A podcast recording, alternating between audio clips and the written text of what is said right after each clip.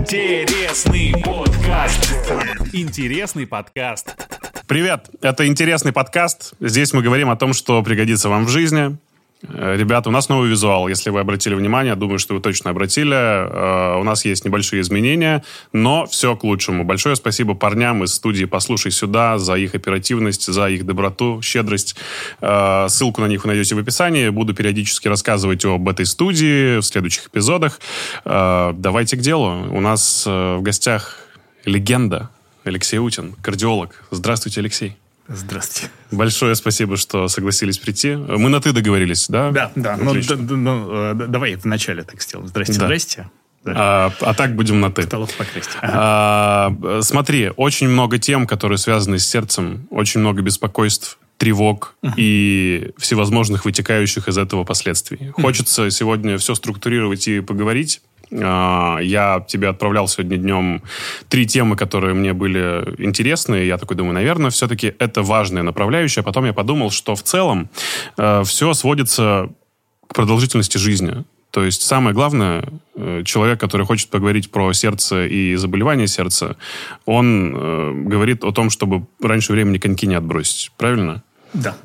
Вот. Да, это по основной. ну, Это за- честно, по Заболевание сердечно-сосудистой системы – это основная причина, по которой мы не живем так долго, как бы хотелось нам и нашим родственникам. Вот, давай начнем с этого. Скажи, пожалуйста, э, почему, как ты думаешь, э, сердечно-сосудистые заболевания находятся на первом месте вообще в структуре всех болезней, которые приводят к смерти? Ну, мы сейчас просто живем в такое время, когда а, так получилось. До этого, конечно, это были инфекционные эпидемии до конца 19 века.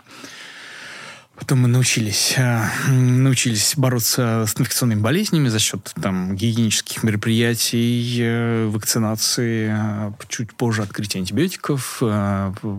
Вот. И стали жить дольше, но при этом возникло курение там где-то чуть пораньше, но сильное распространение получило как раз вот в то время.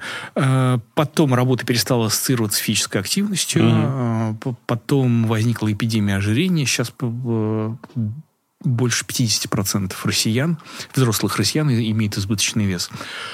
И все это привело к тому, что сердечно-сосудистые заболевания находятся на первом месте по смертности в России. И никуда пока а, с этого места не собираюсь уходить. Вот, хотя для... э, ну, то есть хорошая новость заключается в том, что на самом деле от сердечно-сосудистых заболеваний зачастую можно не умирать. Вот. Просто надо вот э, делать, делать, как говорят, и не делать, как В общем, как-то как правильно не жить. Да, то есть правильно жить, и в, в каких-то случаях надо обратиться за медицинской помощью. Скажи, правильно ли я понимаю, что основная вот эта вот проблема и бич именно в всей системе сердечно-сосудистых заболеваний – это поражение атеросклерозом сосудов. То есть вот это вот самое распространенное явление. Да, атеросклеротическая бляшка, наверное, является ее разрыв, является основной э, причиной смерти россиян в возрасте после 40 лет. Как ты думаешь, вот давай сейчас попробуем помечтать и абстрагироваться от всей вот этой вот мрач- мрачнухи и тяжести. Э, Что было бы, если бы природа не придумала атеросклероз? Сколько бы мы жили, как ты думаешь? Ну, жили бы. Я думаю, что лет до 80, наверное. Как ты это сильно перерубил вообще продолжительность нашей жизни? Сколько мы в 60 в среднем живем теперь? Ну, там, где успешно борются с атеросклерозом, люди доживают до рака, М. который все чаще... Да, разные виды рака, их там много. Там все больше и больше видов рака э, могут длительное время э, находиться в, ре- в ремиссии, вестись как хроническое заболевание. Вот. И э, до болезни Альцгеймера, от которой пока нет никаких э, каких-то более-менее внятных лекарственных препаратов. Короче, я понял. Если бы не атеросклероз, то что-нибудь другое нас все равно настигнет и Ну, нахлопнет. п- правильно? ну, по- пока вот так, да. То есть э, с раком тут, в общем, по революция происходит, а вот в плане э, болезни Альцгеймера, наверное, да. Тромбы. Это все про атеросклероз. Правильно? Тромбы – это в, про атеросклероз – это как исход от атеросклероза. Атеросклероз – это такое отложение холестерина внутри стенки артерии. Оно происходит у всех людей прям с молодого возраста. Холестерин откладывается в стенки артерии. Со скольки лет? Вот прям вот родился, потому что холестерин, он там плавает в крови в виде определенных молекул-переносчиков. Вот мы знаем э, такие понятия, как хороший и плохой холестерин, да? Да. Вот, ну, если мы здесь покажем молекулу э, холестерина, она, в общем, такая э, там сложная ее структура, но не настолько сложная, чтобы иметь нравственный ориентир. Там есть выбирать хорошую и плохую сторону. Так. Молекула холестерина, она не может быть хорошей плохой. Хороший и плохой – это способы упаковки холестерина для его транспортировки, угу. потому что холестерин – это, в общем, э, на самом деле спирт, который еще в воде не растворим, удивительное дело. Вот, и он, его надо там специальным образом э, там, с точки зрения химии гидрофобные, гидрофильные там, э, концы молекул, его там много молекул холестерина в определенные, э, в определенные молекулы, которые называются липопротеиды низкой плотности. Это такой способ упаковки очень, э, очень небрежный, очень рыхлый. Получается такое э, много молекул холестерина, которые небрежно упакованы. Вот если они там прилипнут к сосудистой стенке, то они, в общем, прилипли, прилипли, там начинают проникать внутрь. Еще из-за этого способ упаковки молекулы холестерина легко подвергаются окислению, они там, общем, становятся окисленные, липопротеид низкой плотности становятся интересны для нашей иммунной системы. И когда он проникает в стенку артерии, туда подтягиваются а, воспалительные клетки, и запускается целый такой воспалительный процесс, потому что этот холестерин, туда приходят макрофаги, они объедаются этого холестерина, это все происходит в стенке артерии, погибают, и там возникает, начинает возникать э, в стенке артерии такая штука, она напоминает по своей сути, в общем, прыщ. Потому бляшка что вот эта вот. вот эта бляшка, да, потому что у нее э, есть оболочка такая фиброзная, как э, состоящая, ну, там, из соединительной ткани, в зависимости от ее плотности, в общем, и э, определяется прогноз. И жидкая начинка, состоящая из холестерина и погибших иммунных клеток. Вот, эта жидкая начинка, кроме того, там есть всякие вещества, которые, вот с точки зрения эволюции, ты меня спросил, эти вещества с точки зрения эволюции, они, э, в общем, призваны останавливать кровотечение, если нас покусают. Ну, например, там, назовем это тканевой тромбопластин. Он есть в наших тканях, его нет в кровотоке. Если нас кто-то покусал, он взаимодействует с кровью, и, ну, в общем, если мы порежемся, кровь поэтому сворачивается. Угу. Потому что там вот это, эти вещества, они сворачивают кровь. И вот внутри вот этой вот начинки, этой бляшки, есть и такие молекулы. И вот если жидкость, вот этот гной, там, скажем так, да, для, для более выпуклой картинки, он прорвется в просвет сосуда, то на поверхности э, холестериновой бляшки свернется э, сгусток крови и закупорит просвет на месте.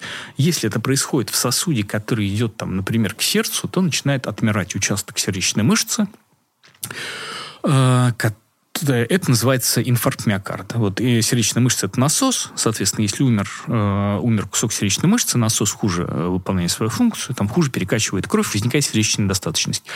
И, э, кровь застаивается, например, в легких.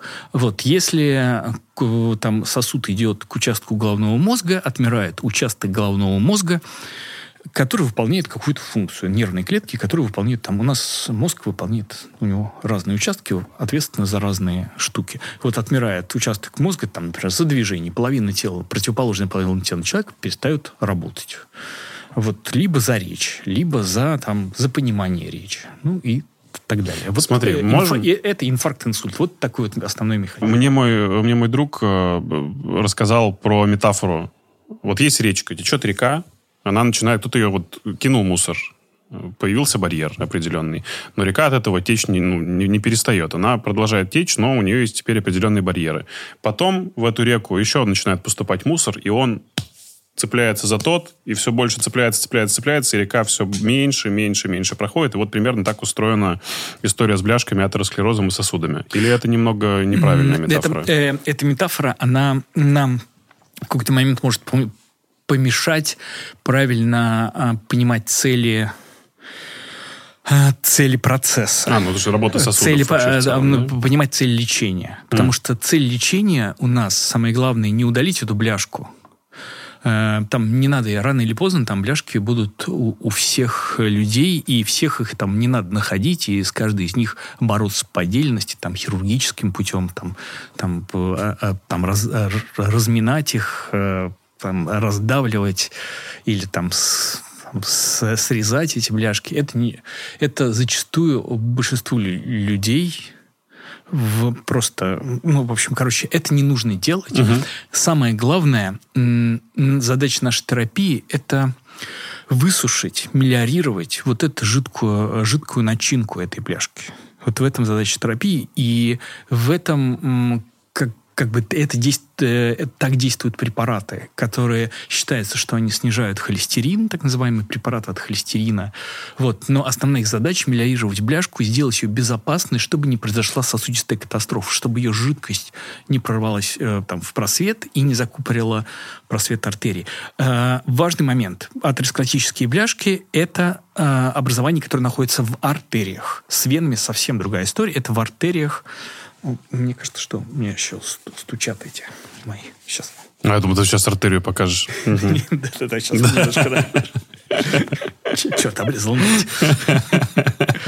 а, Да, это э, атеросклеротические бляшки образуются в артериях. Они образуются, начиная с детства, там, ну, и у многих людей. Я думаю, что в 30 лет э, значимых, значимые бляшки мало у кого есть, а вот в 60 лет мало у кого их нет. Смотри, все, отлично. Тогда давай пошагово. Начнем с холестерина. Вообще, угу. для чего он нужен нашему организму? Правильно ли я понимаю, что 80% э, холестерина производит наш организм сам, 20% попадает к нам из еды и прочих всяких да. других мест? Да, источники холестерина – это э, животные источники, это животный жир или, как угу. я сказал, спирт. Да. Э, он находится, и он, в общем, участвует в синтезе, например, гормонов, например, половых гормонов. Он участвует в, там, он в мембранах клеток. Там, Вырабатывается например, печенью? В, в мозге. Вырабатывается в печени огромном количестве. А, та его доля, которая находится в кровотоке, это просто капля в море от того холестерина, которого а, полно в нашем организме. Поэтому очень многие люди там переживают, что если я буду пить препарат от холестерина, у меня весь холестерин закончится, и не из чего будет мне делать этот могучий тестостерон, с который ну, делает меня вот таким вот прям. Нет, этого не произойдет. Переживать э, холестерина и так полно, он вырабатывается. Причем похоже, что там сильное ограничение животных э, источников питания не, не очень сильно влияет на уровень холестерина. Ну, то есть в какой-то мере влияет, но, в общем, не так сильно. И холестерин будет синтезироваться и из брокколи, авокадо и прочих компонентов. Ну, то есть, если у тебя и так повышенный уровень холестерина, э, Это переход с... на другую, более полезную еду не избавит нет, тебя нет, от проблем? Нет, более полезная еда, она полезная, и мы подробно расскажем, что такое полезная еда, что средиземноморская диета, вот последнее исследование сейчас закончилось, испанское исследование 4, по-моему, мая закончилось, большое исследование по поводу средиземноморской диеты, показало, что на замена насыщенных жиров вот тут сложное, наверное, для многих людей насыщенные жиры. Нужно сказать, что это такое. Это сливочное масло, сало, э, ну, молочные жиры, э, пальмовое масло, кокосовое масло, твердые жиры. И замена их э, в продукты питания на полиненасыщенные жирные кислоты, это, например, на оливковое масло, снижает вероятность инсультов, инфарктов, внезапной сердечной смерти на 30%. Это довольно существенно. Это Слушай, примерно... а как же сало? А как же сливочное масло? Говорят, что это очень полезно и для кожи, и вообще это же коллаген. Правильно? Ну, нет, там коллаген нет, и пищевой коллаген это такая Другая, следующая... да, история? Нет, это следующая концепция, которую бы хотелось, ну, не в этот раз, но, в общем, у меня всегда вызывают вопросы люди, которые едят едят коллаген и думают, что у них э, от этого увеличивается синтез коллагена. Потому что если ты знаешь физиологию пищеварения, то понимаешь, что любой белок, он распадается в нашем желудочно-кишечном тракте до составных частей, до аминокислот. И уж что там наш организм из этих амин... В таком виде он транспортируется по крови, и что уж там наш организм будет синтезировать из этих аминокислот, это как бы... Слушай, здорово, что ты поднял тему диет, потому что, как мне кажется, ну, вот взять людей, которые сидят в этой комнате, если мы начнем одинаково есть, то не у всех будет одинаковый результат. И диета... Вообще не всем удается похудеть. Это очень сложный генетический, опять же, процесс. И, допустим, женщины, я знаю, что после менопаузы, ну, им вообще очень проблематично худеть, только из-за того, что как раз-таки холестерин и э, гормоны половые, там, эстрогены женские, правильно? Если правильно понимаю, эстрогены женские, да, вот они начинают очень плохо взаимодействовать и очень плохо вырабатываться. Поэтому похудеть сложнее. Ну, похудеть сложнее, но все-таки э, как бы тут против законов физики не попрешь, на самом деле ну, имеется в виду, что редукция калорий наш все в, в этом вопросе. Другое дело, что да, у кого-то там скорость метаболизма. Стресс. Самое главное, ты можешь в стрессе съесть то же самое, что и не в стрессе, и даже поправиться от этой еды. Что за фигня? Нет, нет, а, ну, расстройство пищевого поведения, а, там, там много разных факторов, но все в конечном итоге все равно будет сведено к количеству калорий. Да, но я тебе говорю про эффективность. То есть, насколько то потребляемое количество калорий человеком, который, допустим, взялся худеть, но находится в сильном стрессе, будет э, кратно успехом человека, который не находится в стрессе, ест то же самое и реально эффективно худеет. Э, здесь тоже очень большая проблема. Мне кажется, что диета не для всех. Как считаешь? Нет, э, диета, э, тут надо, да, провести дефиниции, что мы подразумеваем под диетой, потому что диета все-таки, э, мне кажется, ругательное слово в диетологии. Диетологи против диет, как пчел против меда. Вот. Но это плохая история, потому что диета это что-то, на что можно съесть, и после чего можно встать. На самом деле, а стиль питания. Мы рекомендуем стиль питания, который называется средиземноморский тип питания. Да, это основной, основной э, наш лечебный инструмент в плане вот, модификации образа жизни. Потому что... У нас москвичей. Ну, да. В, в, ну, врачи должны рекомендовать средиземноморский тип питания, потому что нет никаких вот этих вот столов по Певзнеру уже давным-давно в, в медицинской науке. Вот эти номерные столы. Там первый, второй, третий, да, и компот. Вот. А они все им сто лет в обед, вот прям натурально, где-то они вот при, примерно сто лет назад были изобретены. Вот. И, конечно, никаких столов по Певзнеру, по Певзнеру нет. Есть э, для большинства сердечно-сосудистых заболеваний есть варианты средиземноморской диеты. Я очень плохо выговариваю это слово. Не страшно. Вот. Э, ну, там, нордическую можно ее на- назвать еще как вариант. И э, DASH-диета, такая диета, э, это вариант средиземноморской диеты с очень низким содержанием соли для людей с гипертонией. Что входит в эту средиземноморскую диету? Покажу э, канадскую тарелочку. Вот она вот здесь появилась.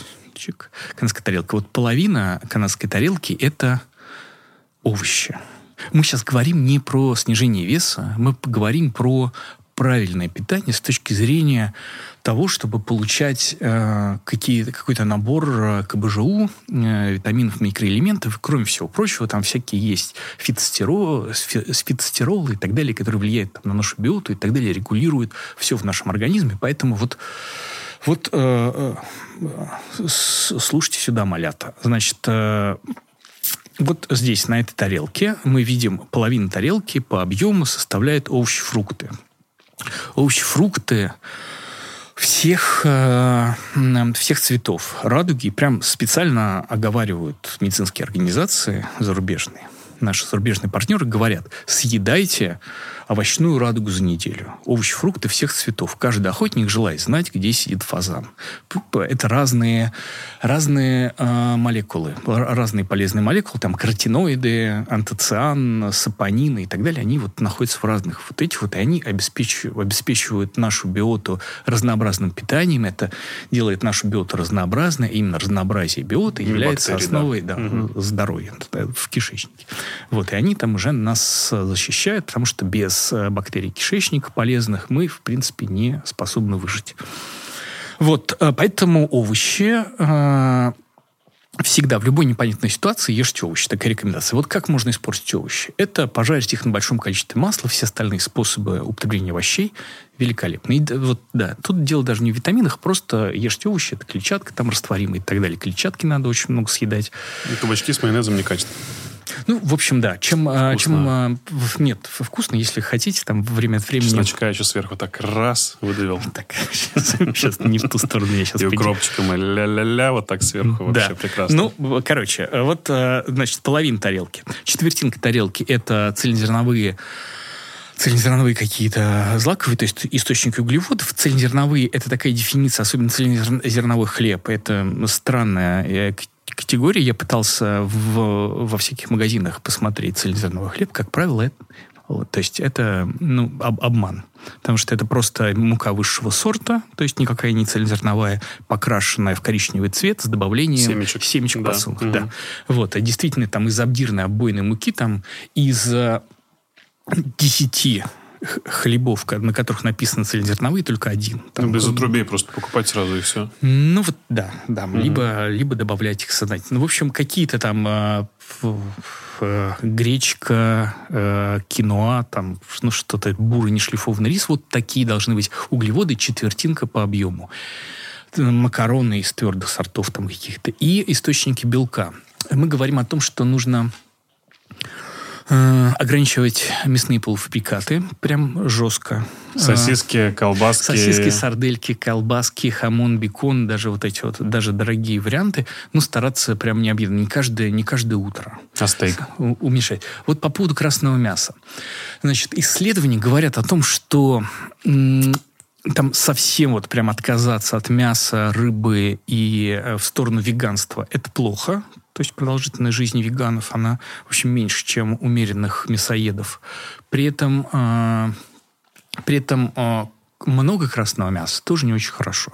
Вот поэтому умеренные, э, умеренные мясоеды не больше 305, 350, 500 В недельку. грамм красного мяса в неделю. Да. Ну, в общем, один Вот стейк в так. неделю нормально. Один стейк в неделю нормально. Да, вот такая, такая история. С мясом один-два раза в неделю обязательно есть э, какую-то жирную рыбку, которая плавала сама и которую выловили из холодных северных морей. Да, не разведенную где-то искусственно, правильно? Да, потому что, потому что на- те омега-3, которые накапливает рыба, они накапливаются именно в водорослях, которые там вот Да-да-да. плавают в этих морях. А чем, чем будут кормить? Ну, норвежского лосося на ферме в Норвегии кормят э, добавками с омега-3. И там омега- э, омега-3 в носу. А на наших форелевых хозяйствах. Знаешь, могут там...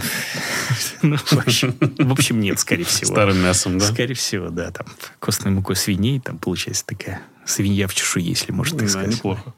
Слушай, ну а как жить-то, жрать хочется? Ну, ты вот все так рассказываешь интересно, но, э, судя по всему, в один момент ты принимаешь решение, что да, ладно, до 70, до 80, ну, и, и тоже неплохо, но, по крайней мере, полной жизнью я не заморачиваюсь на предмет того, что вот здесь киноа, вот здесь хлеб прочитай, вот здесь зерновой вот этот погрызи. Просто живешь в свое удовольствие. Ну, хотя, опять, есть люди, которые встречаются в практике, они вот прям жир на жир жиром погоняют. Мажут э, арахисовую пасту на сливочное масло, сверху кладут бекон и живут себе до 90 лет. Все у них хорошо. Ну, да, всегда, всегда есть некие мутанты, которым вот и, б- б- им э, кури, не кури, там, что хочешь ешь, что объедайся и так далее. Но мы должны понимать, что, ну, скорее всего, надо, статистика. надо рассматривать, да, надо рассматривать самые, самые плохие варианты всегда и в общем, получится, скорее, скорее всего. Ну, и смотреть на вашу наследственность. Если у вас все были долгожители, может быть, вам там э, по- повезло, вы, вы выиграли в генетическую лотерею, у вас там столько генов и э, низкий холестерин в крови, там всякие защитные, защитные факторы, и, э, и от рака вас все защищает. И у вас есть шанс, что как бы вы себе не вредили, вы проживете подолгу. А если ваши родственники имели там инсульты, инфаркты до 65 лет, вам не надо рыпаться. Вам надо, во-первых, себя проверять от и до и вести себя ровно. Говорят, на самом деле, самый главный показатель – это инсулин. То есть вот на него надо равняться. Правильно? То есть когда ты сдаешь кровь, и ты... Нет? Вообще нет. Инсулин, он прям вторичен. М. Ну, то есть есть, э, есть некоторые люди, которые считают, что типа не э, а- а, инс- не инсулин повышается от избыточного веса, а избыточный вес возникает из избытка инсулина. Но это неправильная концепция.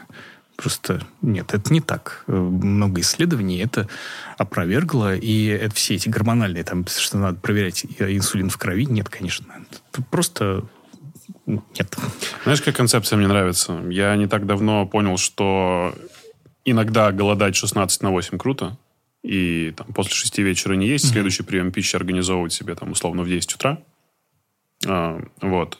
А, что думаешь по этому поводу? Как относишься к голоданию? Э, возвращает ли оно нас в исходное? И mm-hmm. нормализует ли он, оно нашу кровь? А, интервальное голодание, да? Ты хочешь... Mm-hmm. Ну, в смысле, невынужденное, конечно. Нет, слушай, ну, это, во-первых, это там Э, рефреш концепции после шести не жрать, мне кажется, что ничем не да, отличается. Да, нет, ну, это на самом деле очень хорошо работает, и ты засыпаешь ну, лучше. Ну, это, кефирчик, вот можно ну, кефирчик. У кого, у кого как, засыпаешь лучше, потому что, насколько я знаю, и с сомнологом я разговаривал по этому поводу, плохо объедаться перед сном, но точно так же плохо для здорового крепкого сна ложиться спать голодным, потому что когда ложишься, и тебе очень хочется есть, и желудок тебе поют ночные песни, то, в общем, тоже ну, не круто. Поэтому, э, во-первых, плохо переносится.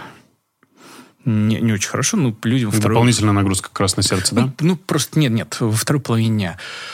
Во-вторых, э, вот вся эта история про про то, что там защищает от рака и так далее, там, как, как это называется, аутофагия и так далее. Ну да, как будто я, бы я токсины прямо, выводят. Нет, ну там с раком борется. Э, это все привело... Ну, во-первых, это неправда. Во-вторых, сам э, Ясинори Асуми все это проверка, причем в Москве, потому что ему, он когда приехал... А Человек, он очень, который получил Нобелевскую премию да, да, да, Он да. очень плохо как бы читает по-русски, а у него э, за ним было прям написано, э, что Ясинори Асуми создатель концепции интервального голодания. И было прям стыдно, э, стыдно, потому что стали задавать вопросы. Он говорит, я не понимаю, о чем вы вообще говорите. Никакого... Мне 30 лет, я просто выгляжу как дед. Я никакого отношения к этому не имею. Вот к этой концепции, что вот, и никакого там защита от рака, и сама работа была не про интервальное голодание, а про то, как ведут себя дрожжи в разных стрессовых условиях, облучение радиации, в том числе голод. в общем, короче, э, вот, э, да, и поэтому этой, э, в научной среде, мне кажется, у этого метода плохая репутация в связи с тем, что э, очень спекулятивная была вот эта история. И исследования показывают, что интервальное голодание, похоже, что в процессе тренировок спортсменов на фоне интервального голодания происходит большая потеря массы, чем при рациональном питании. Но это не говорит о том, что это полезно и потеря, правильно. Большая потеря мышечной массы. А. То есть а, потеря массы угу. одинаковая, а потеря мышечной массы происходит больше, соответственно, меняется соотношение жировой мышечной массы в плохую сторону, а это всегда плохо заканчивается. То есть любое, вообще любая диета любая голодная диета плоха потери мышечной массы. Потому что потеря мышечной массы – это уменьшение основного обмена. Это катаболизм что, мышечной массы ну, получается. Сколько, ну да, то есть угу. вот разрушаются мышцы да. больше во время интервального голодания, чем во время рационального питания. Ну, да. вообще, насколько я знаю, именно тестостерон у мужчин, он работает э, наоборот, когда он правильно вырабатывается, то он Э, то у него э, именно катаболизм жира происходит в моменте, а анаболизм мышц. Не наоборот. Слушай, мне кажется, что я, опять же, не очень большой специалист в этом, но мне кажется, что два процесса катаболизма и анаболизма одновременно не могут происходить. То есть, если ты на, на сушки на потере массы, то у тебя в любом случае э, будет теряться мышцы. У тебя не будет, что ты теряешь жир, а mm. мышцы растут. Просто все зависит от э, твоего питания и твой тренировочный процесс. Они делают так, ну, опять же, мне, мне так кажется, но я могу здесь на этого насвистеть немножечко. Мне кажется, что твое питание и тренировочный процесс делает так, что у тебя не так много теряется мышц, как э, э, жировой массы. В этом, в общем, фу, да, но нельзя одновременно, вот, чтобы мышцы увеличивались, а жир уменьшался. Так, хорошо. Э, мы поговорили про еду, про голодание. Э, что еще способствует э, правильной работе и отложению холестерина в наших сосудах? Ой, подожди, подожди, подожди, сейчас про еду. Еще а мы, мы договорились, да, договорили про еду, да? Я думаю, что да. если нет, то ну, давай а, еще. Да, смотри, что, мы в, берем про мясо, мы тут остановились на мясе, да? Мясо, короче, красное мясо, а мы стараемся поменять немножечко на растительные источники белка. Вот там оставшаяся четвертинка этой тарелки – это белки. Ну, понятно, рыбка два раза в неделю, там жирненькая, да, э, ку- курица, индейка, красного мяса немножко. И стараемся все-таки заменить мясо, мясные полуфабрикаты. Мы стараемся заменить на бобовые и орехи, растительные uh-huh. источники белка. Э, при этом было исследование, что вот 30 грамм орехов замена насыщенного жира, то есть мы вспоминаем, что такое насыщенный жир, на как раз на орехи, э, хотя они очень калорийны, мы должны об этом всегда помнить и считать, да, их, если мы считаем, а, то тоже на очень много снижает риск вот именно употребления орехов, 30 грамм там разных снижает риски э, сердечно-сосудистой катастрофы, инсульта. Сухофрукты инфаркт. в целом тоже говорят, да? Нет, сухофрукты нет. Сухофрукты нет. Ну вот я говорю про то, это всякие мифы, да, про сухофрукты, это мифы, там, что надо есть калий, что вот это вот все, это такое. Вот. А вот то, что, то, что доказано, то, что доказано в исследованиях, замена насыщенного жира на полиненасыщенные жирные кислоты на цельнозерновые, э, то есть полиненасыщенные это оливковое масло и это орехи, ну, орехи – это источник не только ПНЖК, полиненасыщенных жирных кислот, это еще источник белка растительного. И э, вот и да, еще важный момент – это ограничение соли. Это э, ограничение соли. Россияне едят очень много соли. Мы едим порядка 15 грамм соли. ВОЗ рекомендует э, 5 грамм соли в день. Вот есть там э, разные, может возникнуть путаница натрий и э, соль. То есть натрия примерно там в, в, половину, в половину. В общем, короче, э, уменьшить употребление соли, хлорида натрия. Натрий, хлор. Чем больше вы его уменьшите, тем меньше вероятность развития гипертонической болезни. Морская соль, розовая. Да, розовая, прекрасная. Да, вот это, вот эти, вот это мифы, конечно, что розовая Правильно соль. бы ее было назвать маркетинговая соль, да? Да, да, маркетинговая понял. соль и все, все эти... То есть именно ионы натрия задерживают э, там 10 молекул воды в нашем организме, за, э, увеличивается объем циркулирующей крови, который находится в нашем организме. Таким образом повышается артериальное давление. Это вот солечувствительный тип гипертонии, это один из, там, один из, ну, у трети точно с этим связано. Ну, про сахар задержка. что тогда говорить? Ну, не то чтобы прям нет. сильно демонизации сахара нет. Вот именно с солью надо всем быть... Удивительно. Надо всем быть точно осторожнее. Э, и сколько вы... Вот есть там, есть люди, я, я с ними встречаюсь там, да, когда веду блог, которые говорят, вот там, если сильно ограничить соль, то все тоже плохо. Ну да, там, если меньше 3 грамм, 3 э, грамм соли в день есть, то, конечно, будет плохо. Но таких людей я просто не видел, которые так много. 15 грамм россиянин там с гипертонией обычно ест. Средний россиянин 11 грамм соли в день ест. Так и это и то, ты говоришь, это я представляю, это совсем чуть-чуть. Ну, что такое 15 грамм соли, господи? Ну, ну нет, ну это много, но это то есть ты всегда всегда там досаливаешь, во всех продуктах угу. есть. Там в целом а, чем меньше ты будешь солить, вот первым делом убрать солонку со стола, стараться не солить, э, не глядя. Э, там в продуктах так есть соль. Во всех соусах там скрытая соль, соленая рыба, цельная соль, там, ну, так далее. Если вы хотите бороться не медикаментозно, вот у вас есть концепция, например, я не хочу пить таблетки, вот. Ну, это как, знаешь, курить я, а, курить я буду, но пить не брошу. Вот есть такие иллюзии, там, я таблетки пить не буду, но от, но от соли не откажусь. Вот. В общем, короче, вот, вот такая история. Поэтому, ну, хотите вы там попытаться снизить давление без таблеток, ну, перестаньте есть соль. Но это гораздо, это гораздо сложнее, чем, на самом деле, таблеточки пить. Вот. А Из... что касается Алкоголь тоже, тоже является вредным фактором. Средиземноморская диета, Хотя вино, в, в, ди, в диете, Бог да, действительно, там одна-две дозы алкоголя. В исследовании Исследование было чуть попозже опубликовано, опубликовано в журнале Lancet, что нет безопасной дозы алкоголя, но что вот там типа одна доза алкоголя для женщин, две дозы алкоголя для мужчин или до 100 э, грамм чистого алкоголя в неделю в общем, э, ну, такое умеренное потребление, в а принципе, перед обедом. возможно. Так. Ну, если вы не за, руль, не за рулем. Же, ну, Алексей, это, нет, это ну, все... Нет, в общем, короче, э, если у вас... Э, алкоголь ничего, ничего не лечит. Алкоголь там, ну, понятно, что, в общем, сложно расслабиться. Очень мало там веществ, которые помогают нам легально расслабиться в, в, в этой стране. Но э, алкоголь относится к таким веществам. Но если у вас тем более есть проблемы с алкоголем, есть такой вот, например, ВОЗовский тест-аудит. Проходите, если набираете больше определенного количества баллов, алкоголь вам противопоказан, потому что у вас там алкоголизм у вас. Вот, э, Ссылку добавим в телеграм-канал Культбазы. Ребята, сразу после выпуска да. пройдите тест. Ну, да. Что там с алкоголем у вас? Тест, э, да, если набрали много, много баллов по тесту аудит, там больше определенного количества, если там есть серьезные проблемы с алкоголем, то алкоголь это не ваше наркотическое вещество совершенно. Да, не ваш конек. Да, да, с алкоголем. Ну и алкоголь в 8 видов рака ассоциированы с избыточным употреблением алкоголя. Там раки желудочно-кишечного угу. тракта, все, начиная с сорта до попы.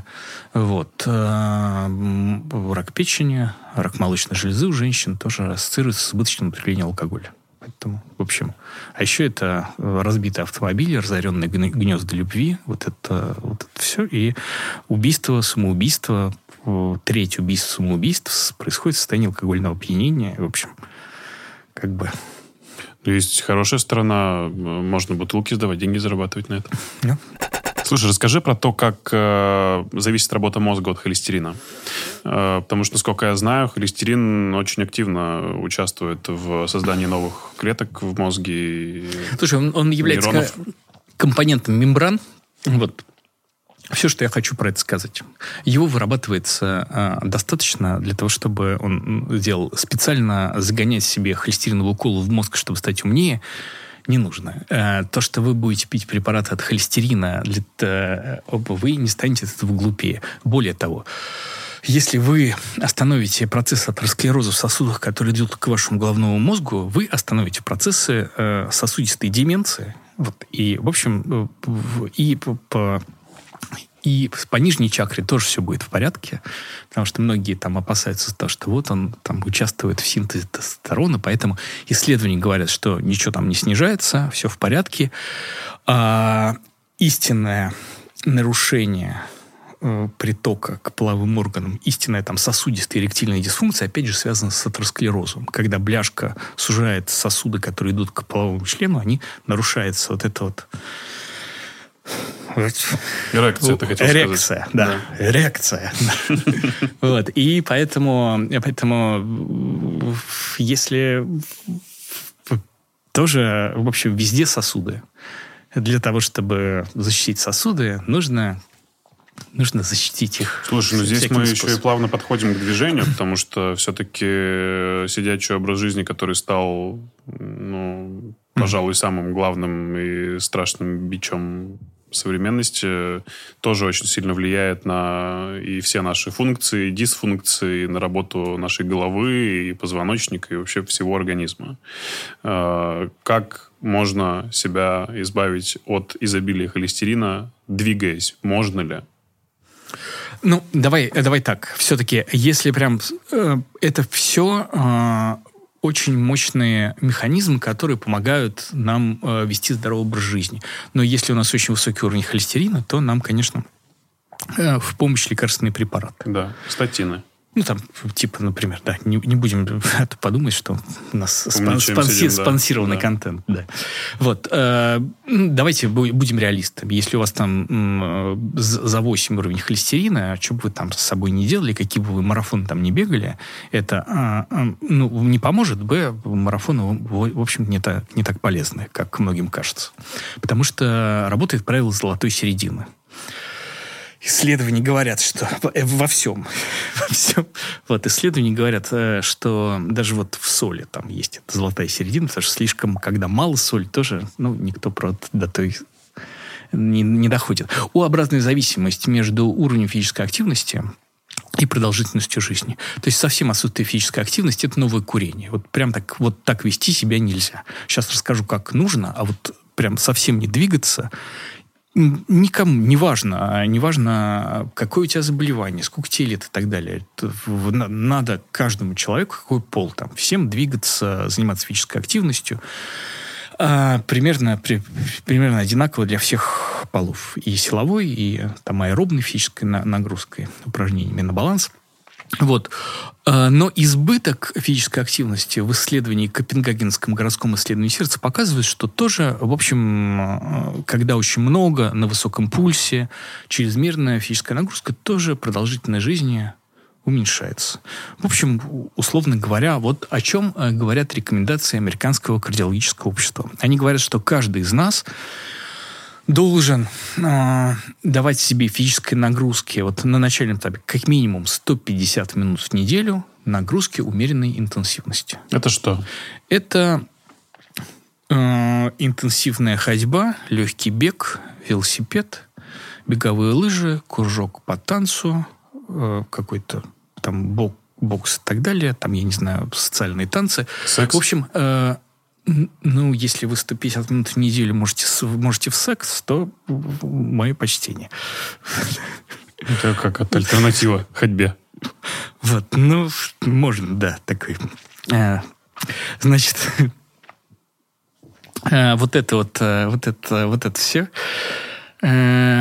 Плюс какие-то 100, еще... То есть, смотрите, 150 минут в неделю, это получается 2-3 тренировки, часовых тренировки в неделю.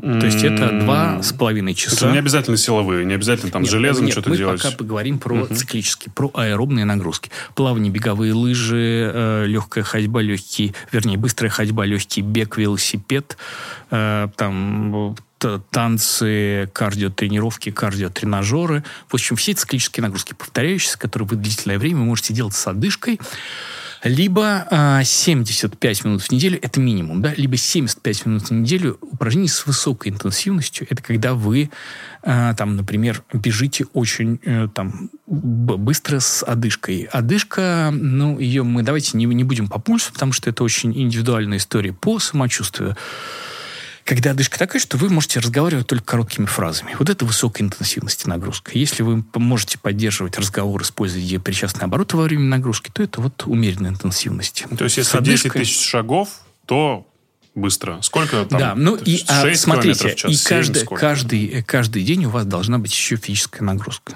Есть, по большому счету. Mm. Как ее? Вы должны каждый день гулять. Гулять с собакой. Собака там, в отличие от котов, проливает жизнь. Вот, гулять с собакой, э, там, ходить на работу с работы пешком, стараться э, не пользоваться лифтом, там, подниматься пешком. Вот это вот, вот это все у вас в вашей жизни. Плюс еще ходить на 2-3 тренировки в неделю ровно, где вы там с одышкой вот это uh-huh, все делаете. Uh-huh. И плюс они специально говорят о том, что нужна еще силовая нагрузка. Вот. Силовая нагрузка – это нагрузка, которая упражнения с там какие-то силовые упражнения для того, чтобы увеличить, э, ну, то есть две, трени... две силовых тренировки в неделю. Вы можете их совмещать с какими-то нагрузками. Не менее пяти раз в неделю вы должны заниматься чем-то. Силовые нагрузки нужны для того, чтобы создавать мышечный корсет. Мышечный корсет – это здоровье суставов, здоровье спины, а еще это профилактика остеопороза, потому что плотность кости зависит от количества мышц, которые у нас в организме. А еще это, в общем, способ э, контролировать вес, потому что чем больше у нас мышц, мышц в организме, тем интенсивнее метаболизм. И э, вообще после пожилого, в пожилом возрасте, чем э, больше процент мышц в нашем организме, тем дольше человек живет. Прям прямая зависимость. Мы, начиная с 30-летнего возраста, каждый год теряем там 1% мышечной массы. К 80 годам мы теряем половину, то есть 50% мышц мы теряем.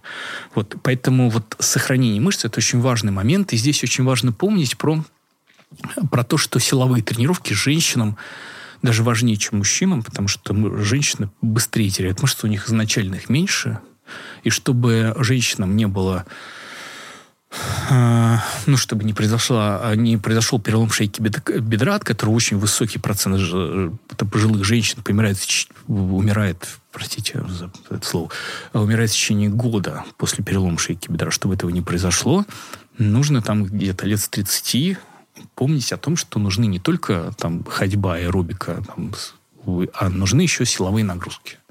Ну, это прям не, не штанга, а это может быть там там, отжимание от подоконничка, там, приседания, там, придерживаясь за какие-то за какие штуки. Ну, в общем, это всем нужно. Силовая нагрузка, упражнения с сопротивлением нужны всем, и мальчикам, и девочкам. В одинаковой степени мы примерно одинаково в этом смысле устроены.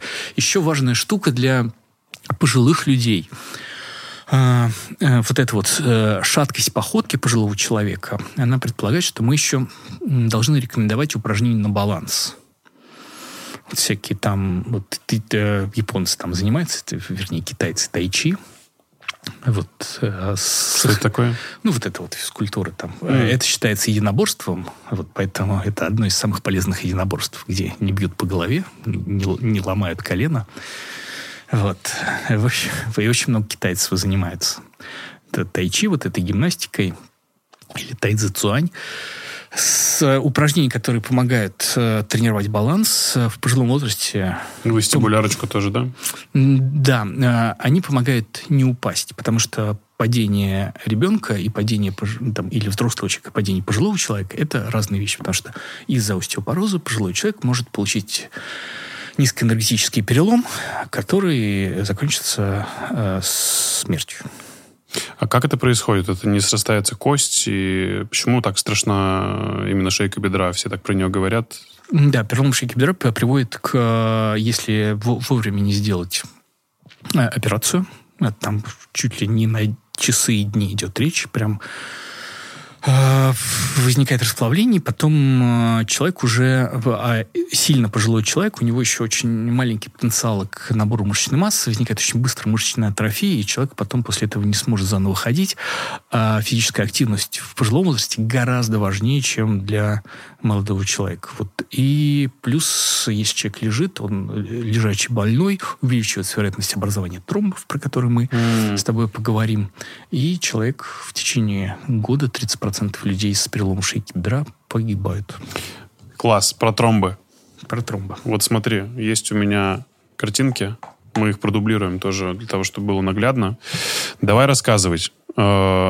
Тромб это очень страшно вообще, само слово такое. Прям, как будто он оторвется сейчас и все, и всем, и всем кранты. Ну, так и бывает. Последнее да. время, когда там приходят какие-то печальные новости от э, знакомых э, и близких людей, они чаще всего связаны с тем, что да он просто вот сел на кухне за стол и вот тут же и умер. У него тромб оторвался. Или вышел из моря, и вот тоже бах, упал, и, и все. Что происходит? Какая механика возникновения и почему он отрывается? Что вообще такое тромб? Давай покажем. Слушай, э, давай так. Тромб – это сгусток крови. Он образуется в сосудах, он может образоваться в, а, в трех типов, в трех э, местах он может образоваться. Первый – тромб в венах, там свой механизм тромб в артериях, он всегда, почти всегда на поверхности разорвавшейся атеросклеротической бляшки. И еще э, формируется тромб в полости сердца, в, пол, в полости левого предсердия у человека с мерцательной аритмией. В слове, э, слово аритмия сейчас многих напугало, но там важно очень вот это вот название перед ним слово, перед словом аритмия, мерцательная аритмия. Не все аритмии одинаково опасны, не все йогурты одинаково полезны. Вот именно про мерцательную аритмию идет речь.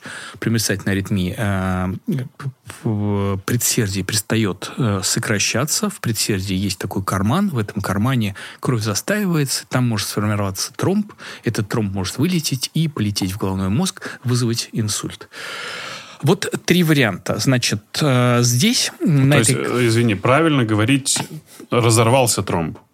Оторвался. А, оторвался Отор... все-таки. Бля... Э, от... Разорвалась бляшка. А, отор... и тромб? Оторвался, оторвался тромб, он вылетел и закупорил просвет. Либо он может А-а-а. на месте закупорить просвет, не отрываясь никуда, и на месте наделать делов. Ну, давай mm. расскажем. Почему, кстати, в ноге чаще всего происходит? Потому что в ноге, э, только в ноге возникает варикозная болезнь. А. Это связано просто с устройством человека, с таким. Э, вот варикозная болезнь и многие там проблемы, например, больная, больные колени, больная поясница, больные тазобедренные суставы, варикозная болезнь в том числе, наша расплата за прямохождение. То есть нам эволюционно понадобилось освободить руки для того, чтобы мы там могли совершать трудовые подвиги. Вот, э, мы распрямились, встали, и вот весь этот э, столб жидкости стал давить на вены. Вены стали расширяться. Есть такая триада Вирхова, она связана с тем, что м- э, три причины, которые способствуют образованию тромбов. Вот если по разным, м- по разным причинам, в том числе генетическим причинам, mm-hmm у нас вены э, в ногах будут расширяться, в них будет замедляться кровоток. Замедление кровотока – это одна из причин, э, одна из там, причин триады Вирхова. Вторая причина э, – стенки вены, так как э, по венам кровь поднимается наверх от ступней, она поднимается наверх к сердцу, и она поднимается за счет того, что мышцы в икроножные мышцы сокращаются, выдавливают кровь, и в венах есть клапаны, которые в, выдавливают кровь только в одном направлении, наверх. Поэтому там всем говорят, не, не носи каблуки, потому что перестает работать вот эта икроножная мышца, второе сердце, и там, mm. в общем, хуже. Ну, ладно, дело не в этом. А, и вот если весь этот столб жидкости постоянно э, давит, то вена начинает расширяться, и имея еще какие-то генетические предпосылки – стенки вены травмируются, трав... травматизация стенки вены, она приводит к тому, что вот может быть вот то вещество, про которое мы с тобой говорили, там тканевой тромбопластин, он тоже может взаимодействовать с кровью и увеличивать вероятность кровотока. Mm-hmm. Ну, плюс есть какие-то свои особенности именно внутри э, крови, которые могут способствовать образованию тромбов. Потому что тромбы бывают возникают по нескольким причинам. А, есть э, в плазме крови, в жидкой части крови растворены белки, мономеры, которые в определенных условиях возникает процесс полимеризации, если вы помните курс химии, возникает нить фибрина, который возникает такой вот типа комочек ваты когда нить фибринов формируется, это процесс, там, это называется плазменный гемостаз. А есть еще тканевой гемостаз, когда тромбоциты между собой слипаются, это уже клеточ, это клеточный гемостаз, когда формируется э, комок тромба из форменных элементов. Это может быть генетическая предрасположенность? Там э, все разные, разные механизмы и препараты э, на разные звенья действуют. Одни действуют на тромбоциты, а другие действуют на плазму крови на вот этот процесс полимеризации мономеров в полимер. Вот. Э, большинство тромбов, конечно, смешанные, то есть там и тромбоциты, и вот эти вот э, нити фибрина вместе, они образуют такой как клочок, который закупоривает просвет. Вот и разные факторы еще генетические, которые способствуют так или иначе, могут способствовать э, запускать этот процесс образования тромбов. Тут важно понимать, что густота крови – и риск образования тромбов это разные вообще процессы, потому что процесс образования тромба это процесс, в общем-то, химический. Это не связано там кровь густая, там кровь жидкая. Подожди, а вот эти вот знаменитые кроворазжижающие после ковида, которые всем давали? Нет, нет, они же не влияют на... Ну, это не густота. То есть это не физическая вот эта вот типа консистенция. Самая, самая там густая кровь в ней никогда может не образоваться. Тромб и в самой жидкой крови там Э, может совершенно спокойно образовываться тромбы, потому что это химический процесс, запускающий, запускающий процесс там слипаются, там активируются тромбоциты, они начинают между слипаться, или запускается процесс полимеризации нити фиб, э, там, фибриногена в нити фибрина. Угу. Вот да, такие процессы запускаются химически. И вот когда три этих фактора встречаются, формируется тромб в вене. Тромб в вене, он э, сформировался в глубоких венах, как его можно заподозрить? Можно посмотреть на ногу человека, и она будет разной толщины. Вот одна будет толще, чем другая, существенно. И еще по цвету может отличаться, такая, такая может быть более красная. Вот если э, нога стала толще и изменился ее цвет, по сравнению с другой ногой. Понятно, что надо обращаться к врачу в целом. Надо бежать к врачу, потому что очень высокая вероятность того, что сформировался венозный тромбоз, и это... И из глубокой венозной системы, давай покажем другую картинку. Давай. Из глубокой венозной системы э, тромб, если он из глубокой вены, он летит по кровотоку, он вот, вот здесь вот он сформировался, и он летит в нижнюю полую вену. Из нижней полой вены он пропадает в правое предсердие, из правого предсердия он попадает в правый желудочек, правый желудочек сокращается и выбрасывает кровь в легкие. И этот тромб из ноги будет закупоривать легкие, вызывать тромбоэмболию легочной артерии. И часто у людей кровь из рта начинает идти, да, которые вот как раз умирают от таких тромбов. Тромбоэмболия, она очень, у нее очень скрытые симптомы, и больше половины тромбоэмболий э, остается недиагностированной. А с какой скоростью? Как это вообще может все вот так происходит? Это, вот, вот это как раз история про то, что тромб оторвался, но на самом деле вот это э, формулировка тромб оторвался, что хочешь под ним могут подразумевать, и э, чаще всего все-таки подразумевает инсульт и инфаркт, хотя тромбоэмболия легочной артерии, она, в общем, примерно, э, тромбоэмболии примерно столько же, сколько и инсультов, и они, э, тромбоэмболии, довольно, многие из них фатальны. Вот Телла являлась там основной страшилкой при э, коронавирусной инфекции, потому что там еще там, они из-за ковида, сами тромбы уже сами в легочной артерии формировались. Вот, это э, мы должны попомнить, э, вообще мы должны вспомнить, для чего нам нужны там правое и левое сердце. Правое сердце, по правому сердцу венозная кровь, она попадает в легкие через легочную артерию, и там насыщается кислородом, а потом по легочным венам возвращается уже в левое предсердие, в левый желудочек, это в левое сердце, и уже насыщенная кислородом кровь обогащает э, наши ткани и органы по большому кругу кровообращения питательными веществами кислородом.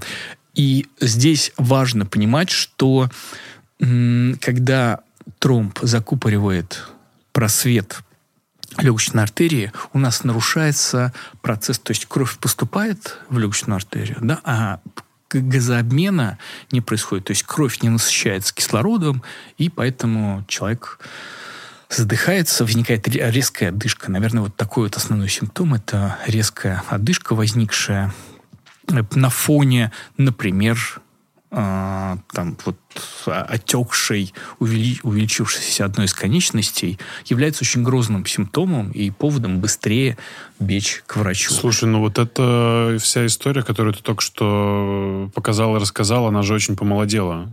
И сейчас, чем раньше ты обследуешься, и чем раньше ты сделаешь там какой-нибудь чекап в 30 лет хотя бы, тем гораздо более подстрахованным ты будешь. И вообще знать свой Слушай, организм это нормально. Или нельзя выявить нет, это, на... Нет, нет. Там это... сделать УЗИ шейных... Про, про, вены, про вены, наверное, нет. Про вены, наверное, нет. Это скорее предрасполагающие факторы варикозно расширенной вены, если они варикозно расширены. Плюс какие-то такие вот факторы, например, э, гипс на нижней конечности вот очень часто, когда до длительное время на конечности гипс перестает работать э, икроножная мышца, кровь застаивается в ноге, гипс снимают у человека, или там во время у человека летит, летит тромб, вызывает телу. Поэтому на Западе людям, которым кладут гипс на ноге, им назначают препараты, которые влияют на свертывающую систему крови на, на все это время. Либо если человек долго лежит, например, у него застаивается кровь, или он долго летит в самолете, например, в Таиланд летит несколько часов, Чулки. ну, нам это уже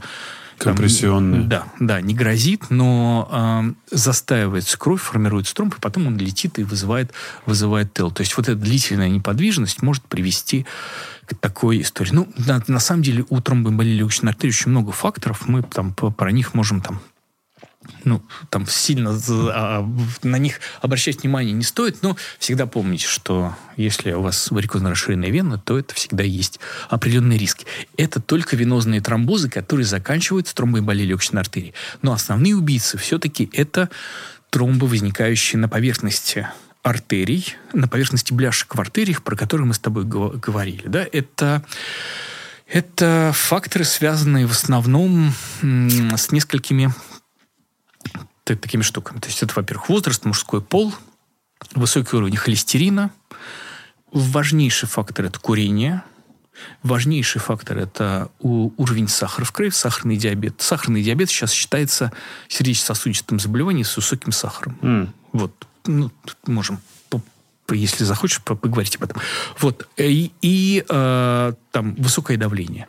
Все эти факторы, э, там, холести... курение, холестерин, сахар, а, избыточный вес, неподвижный образ жизни, давление и так далее, они приводят к тому, что в сосудах быстрее образуются бляшки, у них там больше жидкое ядро, с большей вероятностью они разорвутся и приведут к тому, что свернется кровь на их поверхности, закупорит просвет, и вот в зависимости от того, где инфаркт, это произойдет, например, да? инфаркт угу. или инсульт, да.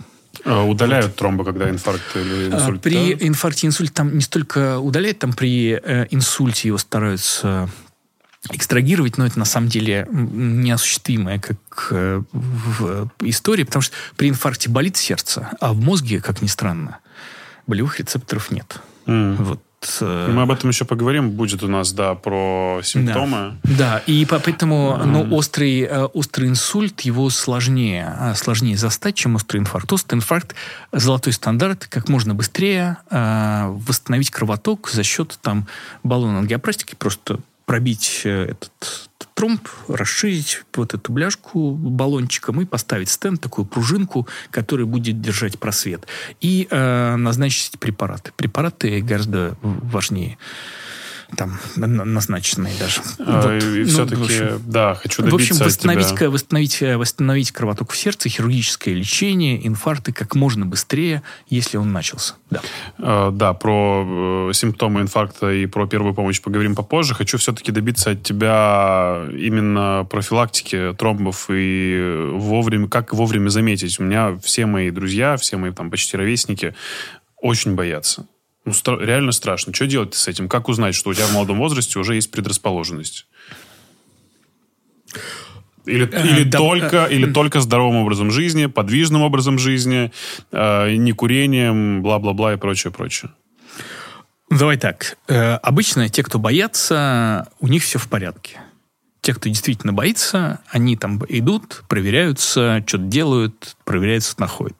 Самые, э, самые стрёмные люди — это наши мам, папы, которые типа, да нет, у меня все, ничего не болит, у меня mm-hmm. все в порядке. Силком не заточишь. Да, и это вдруг врачи что-то найдут и так далее. Вот они там, вот все, э, ну, мужики после 40, женщины там чуть попозже, после 45-50, они такие вот уже снимают с гарантии по сердечно-сосудистым заболеваниям.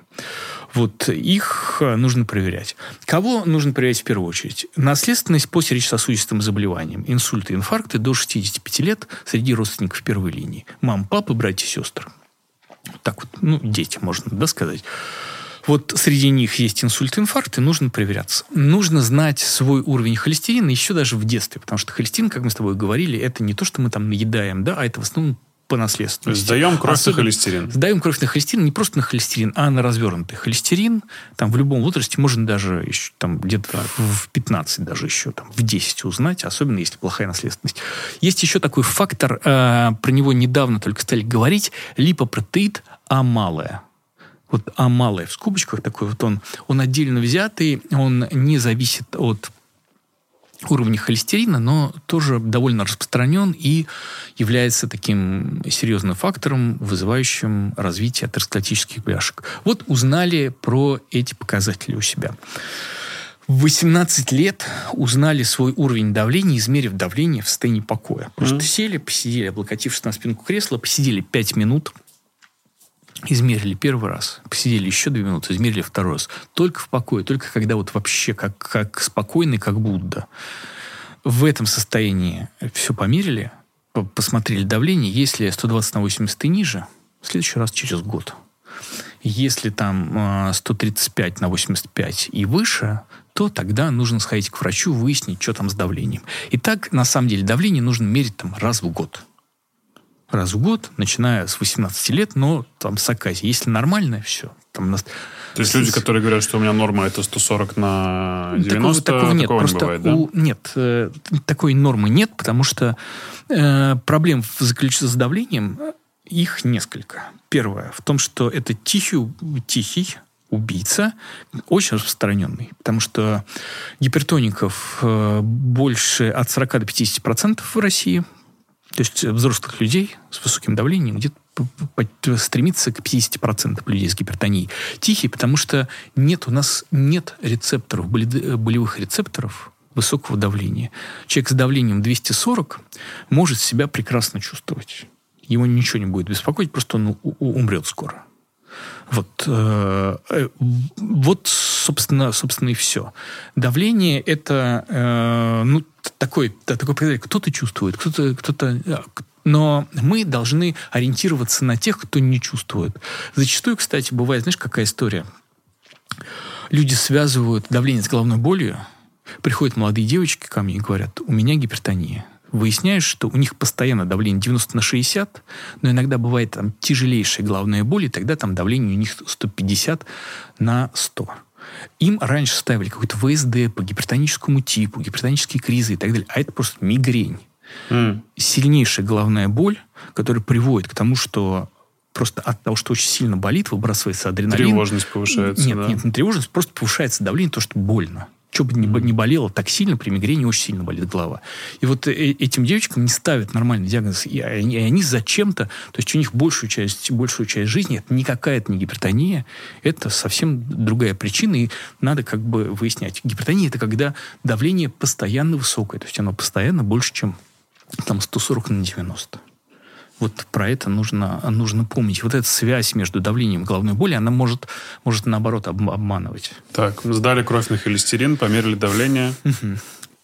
Сдали кровь на холестерин, померили давление. Если нам там 35-40 э, лет, мы пошли и сделали УЗИ сосудов шеи. Угу. Самое простое, что мы можем сделать, а можем еще бедренной артерии. Глянуть, там есть бляшки или нет. Потому что бляшки, наличие бляшки, это уже высокий риск сердечно-сосудистых событий. Это совсем другая, совсем другие целевые значения. Почти всегда мы назначаем лекарственные препараты в этой ситуации, если обнаруживаем бляшку. Вот, поэтому и а, в нашей стране ультразвуковая диагностика очень дешевая. На Западе, если это довольно дорогая процедура, у нас это просто делается. Вот, это страдает качество исследования, потому что нет стандартизации и... Ну, в общем, ладно. Да, не, не будем про, про, про, То есть про три, грустное. три основных вещи, да, которые да, нужно сделать знаете, и провериться, если есть переживания. Свой, свой уровень холестерина и так далее. Ну и там основной фактор, да, это курение. Ну, то есть, если вы курите, лучшее, что вы можете сделать для собственного здоровья, это перестать курить. Аналоговые сигареты. То есть э, перестать курить сигареты с, с продуктами горения. Потому что проблема не в никотине, который является всего лишь наркотическим веществом, который заставляет нас курить снова и снова, а проблема в продуктах горения. Что IQOS это реально IQOS, наверное, лучше, а, наверное нет. Может сигареты? быть, можно, наверное, поговорить про электронные сигареты, что про они флешки скорее, вот про эти все, да? Да, что парение парение э, менее вредно с точки зрения концепции снижения вреда. То есть есть, смотрите, есть две концепции. Есть концепция там, что вот все в какой-то момент, вот доктор сказал, бросай курить, и человек там взял и бросил курить. Но так э, единицы так поступают на самом деле. Э, ну, ну, это, как, наверное, когда им сказал для доктор, сердца очень вредно а мы, резко бросать нет, все, нет? Нет, нет. нет. ОРЗ очень резко завязал. Нет, такого нет заболевания. Э, Дело в том, что человек должен э, понимать, как э, достучаться до пациента. Он, он видит, что пациент 60 лет курит. Ну, скажешь ты ему бросай курить вредно, бросай курить, он не бросит курить. Ну, ты ему говоришь, альтернатива. Давай э, переходи на какие-то другие источники никотина. Жвачки, пластыри, ингаляторы. Может быть, можно рассмотреть все больше и больше работ. Еще больших исследований таких нет, но все больше и больше работ говорит, что вот эти вот э, ну, какие-то электронные сигареты с никотином, они, в общем, снижают сердечно-сосудистый риск. С точки зрения концепции ты просто меняешь. Человек точно так же, он как дракон, пускает дым, он там получает свою дозу никотина, даже иногда большую дозу никотина, получает там свое удовольствие, выброс ацетилхолина холина там в головном мозге, все эти вот эффекты, которые связывают с этим, там, ощущение благополучия, там, и так далее. Сигарета, сигарета, ты одна все понимаешь. Про кальян что скажешь? Продукт горения. Все, сидеть э, долго у, у костра точно тоже не очень хорошо. Вот, и, и интересно мне рассказывали, интересное исследования по поводу древних, древних людей, которые сидели долго у костра, там дышали сигаретами, у них не так все хорошо с атеросклерозом, как казалось до этого. То есть вот эти вот смолы, которые мы вдыхаем, они вредны. Никотин – окей. Никотин даже, в общем, не канцероген. сам по себе. Канцерогенным являются смолы. Но в первую очередь, конечно, конечно сигареты, именно вот такие горящие сигареты, они влияют в первую очередь на сосуды. Рак там не на, даже не на втором месте, мне кажется. Какая норма пульса? Есть ли стандарт э, там, ударов в минуту? Слушай, ну, условно говоря, есть там, когда слишком вот прям редкий пульс меньше 40 заставляет задуматься, особенно если есть обмороки. А, у спортсменов иногда бывает там редкий пульс в районе 40, и мы такие говорим, ну, Ладно. Слушай, а есть же прямая корреляция, по-моему, какое-то исследование проводили, что... Ну, вот на животных. Понятно, что мы вообще немножечко в другом мире человеческом живем, и, наверное, не надо это сравнивать, будет не совсем правильно, но э, меньшее количество ударов сердца в минуту э, говорит о том, что это животное живет гораздо дольше. Там тот же самый слон, у которого 30, 30 ударов, ударов в минуту, да, и землеройку, который там, да, в общем... 300 или 400, да. Ну, мне кажется, что такой прям жесткая связь. То есть вот это как... Ну, изнашивается как... меньше. Как? Нет? Это не, не, неправильно ну, ска- скорее, скорее про давление здесь речь идет. Mm. Скорее про давление сердцу... Ну, вот если мы представим себе, как работает сердце. Сердце, оно это насос, который присоединен к трубе. Если в трубе высокое давление, насосу тяжелее прокачивать кровь через высокое давление, ему больше усилий. А так как сердце работает постоянно всю нашу жизнь, то ему тяжелее, тяжелее качать э, против высокого давления. Поэтому даже 140 на 90 небольшое повышение давления с, приводит к тому, что сердечно-сосудистая система раньше изнашивается.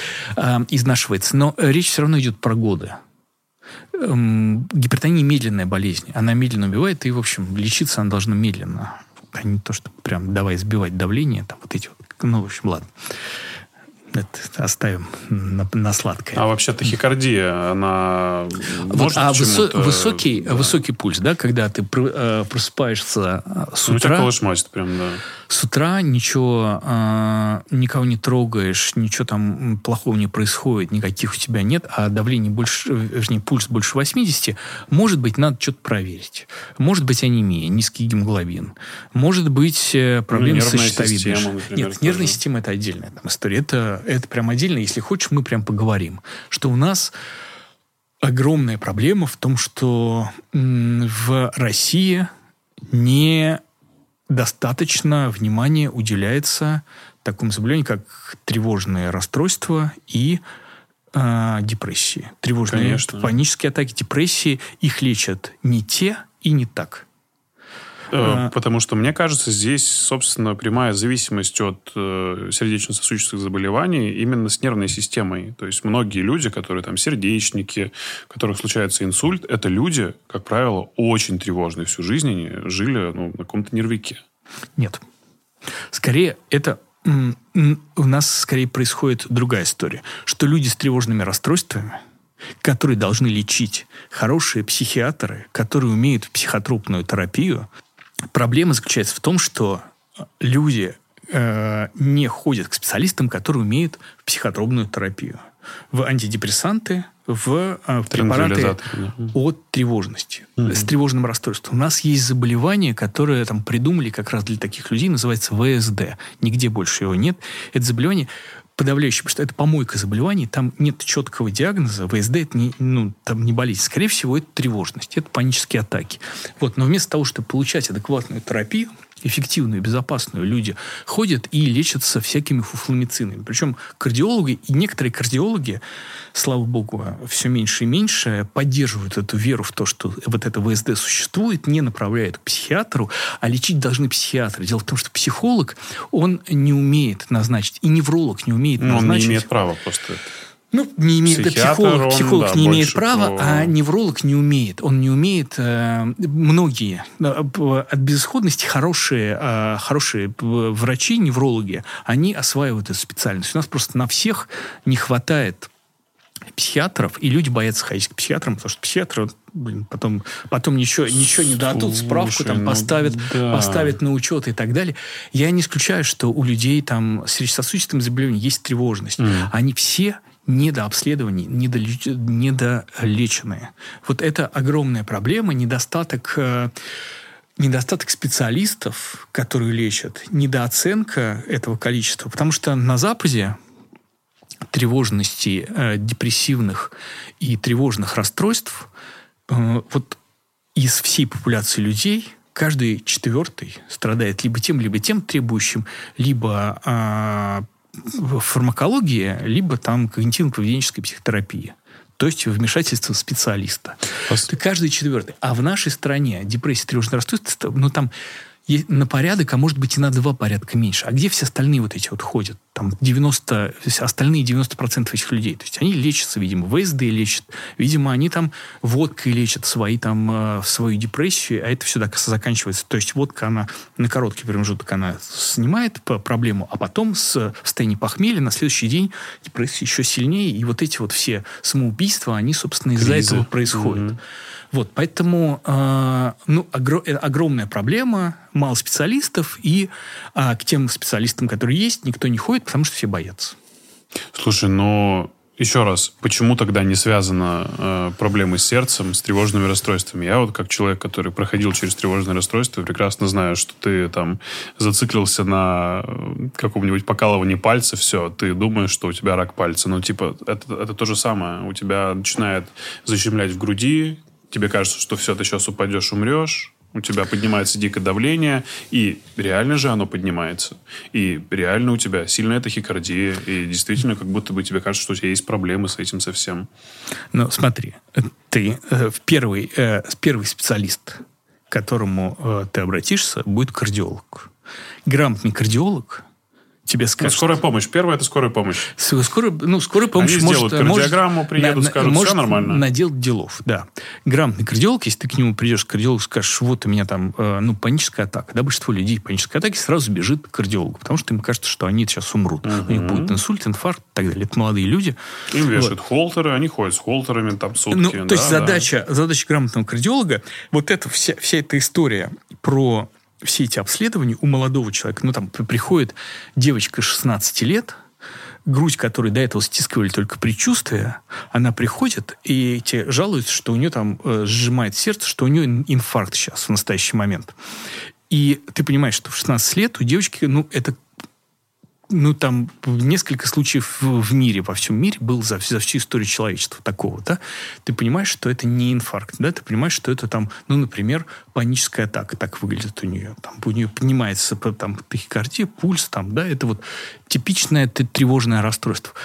В принципе, ты можешь сделать какие-то мероприятия по кардиологическому обследованию, но ты их делаешь для того, чтобы она успокоилась, для ее успокоения, что тебе кардиолог все сделал, проверил всю твою сердечно-сосудистую систему, и там а все равно потом тебя отправляют к грамотному психиатру, который еще умеет когнитивно-поведенческую терапию делать вот, который, ну, там, в зависимости от ситуации, там, назначит препараты, либо когнитивно-поведенческую терапию, поможет, поможет за счет, там, переключения внимания, рационализации бороться с паническими атаками, потому что это очень, очень просто. Потому что у нас вот э, в эру вегетососудистой дистонии люди десятилетиями лечили эту вегетососудистую дистонию, которая может за несколько сеансов когнитивно-поведенческой терапии просто пройти, потому что... Ни разу меня не отправляли к психиатру. Всегда это был либо невролог, либо самый обычный терапевт, либо, ну, вот, да, ну, то есть, вот смотри, не вот было такого. Моя, да, моя роль в этом, в этом случае просто, когда ты, когда вот э, с точки зрения заметить. рационализации, Конечно. нет, с точки зрения рационализации, мои все обследования кардиологические будут заключаться только в том, что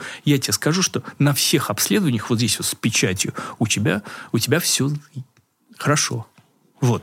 И все. Так. И иди у профильного специалиста занимайся э, тревожные, тревожными расстройствами. Ну, не пойдет человек сам, если ты ему не скажешь, Но у вас ты- есть проблема, обратитесь, пожалуйста, вот к такому специалисту. Это Людей я с ему- тревожными расстройствами, паническими атаками надо вести за руку. Понимаешь, в чем история? В том, что люди, к которым ты обращаешься, там, будь то кардиолог, терапевт и другие врачи, которые не имеют отношения к психиатрии, они не доводят этих пациентов до психиатрии. Почему? Вот вопрос. Нет, ну как, э, за, за руку, конечно, можно, если есть возможность э, довести за руку, ты можешь довести за руку. Но ну, там не у всех не у всех такой чек прием, что он может себе это позволить. Ну, конечно. Но даже та же скорая, которая приезжает, она говорит, ну, обратитесь, что ли, ну, у вас, наверное, что-нибудь это здесь вот, да, сидит. И ты чувствуешь еще большую неловкость того, что у тебя что-то здесь сидит. Ну, это ты... Э, Нет культуры. Врач, врач просто должен объяснить, что тревожное расстройство и депрессия – это болезнь. Мгм. Это болезнь изменения химии мозга. Там нейромедиаторы по-другому вырабатываются. Там э, уменьшается количество серотонина, дофамина в, в головном мозгу. Это и всё хотя мы понятно, это не да, можем это посчитать, это болезнь. Этого не надо стыдиться. Есть специалисты, которые умеют отличить. Это, ну, лучше это будет не просто психолог, потому что э, психотерапия, психотерапия рознь. Да? Есть разные виды психотерапии, доказанным э, там, клиническим эффектом, э, ну, точно совершенно доказанным, вот куда мы можем отправить, это когнитивно-поведенческая терапия и ее там какие-то варианты. Да, плюс фармакотерапия. Лучше, чтобы это было вместе, либо там, ну, как-то сочетано это все, все вместе было, и тогда человек потихонечку сможет с этим справляться. У него там возникает какой-то внутренний диалог, он с собой начинает договариваться во время панических атак. Он узнает про себя все больше и больше. Там э, вспоминает, что у кардиолога, кардиолог сказал, что вот у него с сердцем все в порядке. Он проверил свои, свои сердцесосуды, уже там все знает про свой холестерин, про свои сосуды, про свое давление в состоянии покоя. Во время панической атаки давление мерить бессмысленно, а скорее вредно, потому что паника только усиливается. Потому от что там этого. дневник целый заводит. Ты чего? Ну, во время панической атаки не надо измерять, э, измерять давление, потому что паническая атака от этого усилится. Вот. э, Да-да. к- к- Терапевтического эффекта точно никакого не будет, от того, что вы померите давление. Поэтому вот так вот э, мы должны работать э, с, э, со специалистами. Потихонечку объяснять все человеку. Просто объяснять, работать с возражениями, работать со страхами человека. Блестяще, этого- если ты это делаешь. Я, я этого- только за. Вообще, если так происходит, это просто, ну, браво. Но я, как правило, я тебе говорю, в большинстве случаев в стационарах, в обычных поликлиниках никто тебе не объяснит, что это. Ты же сам сказал, что все, ВСД.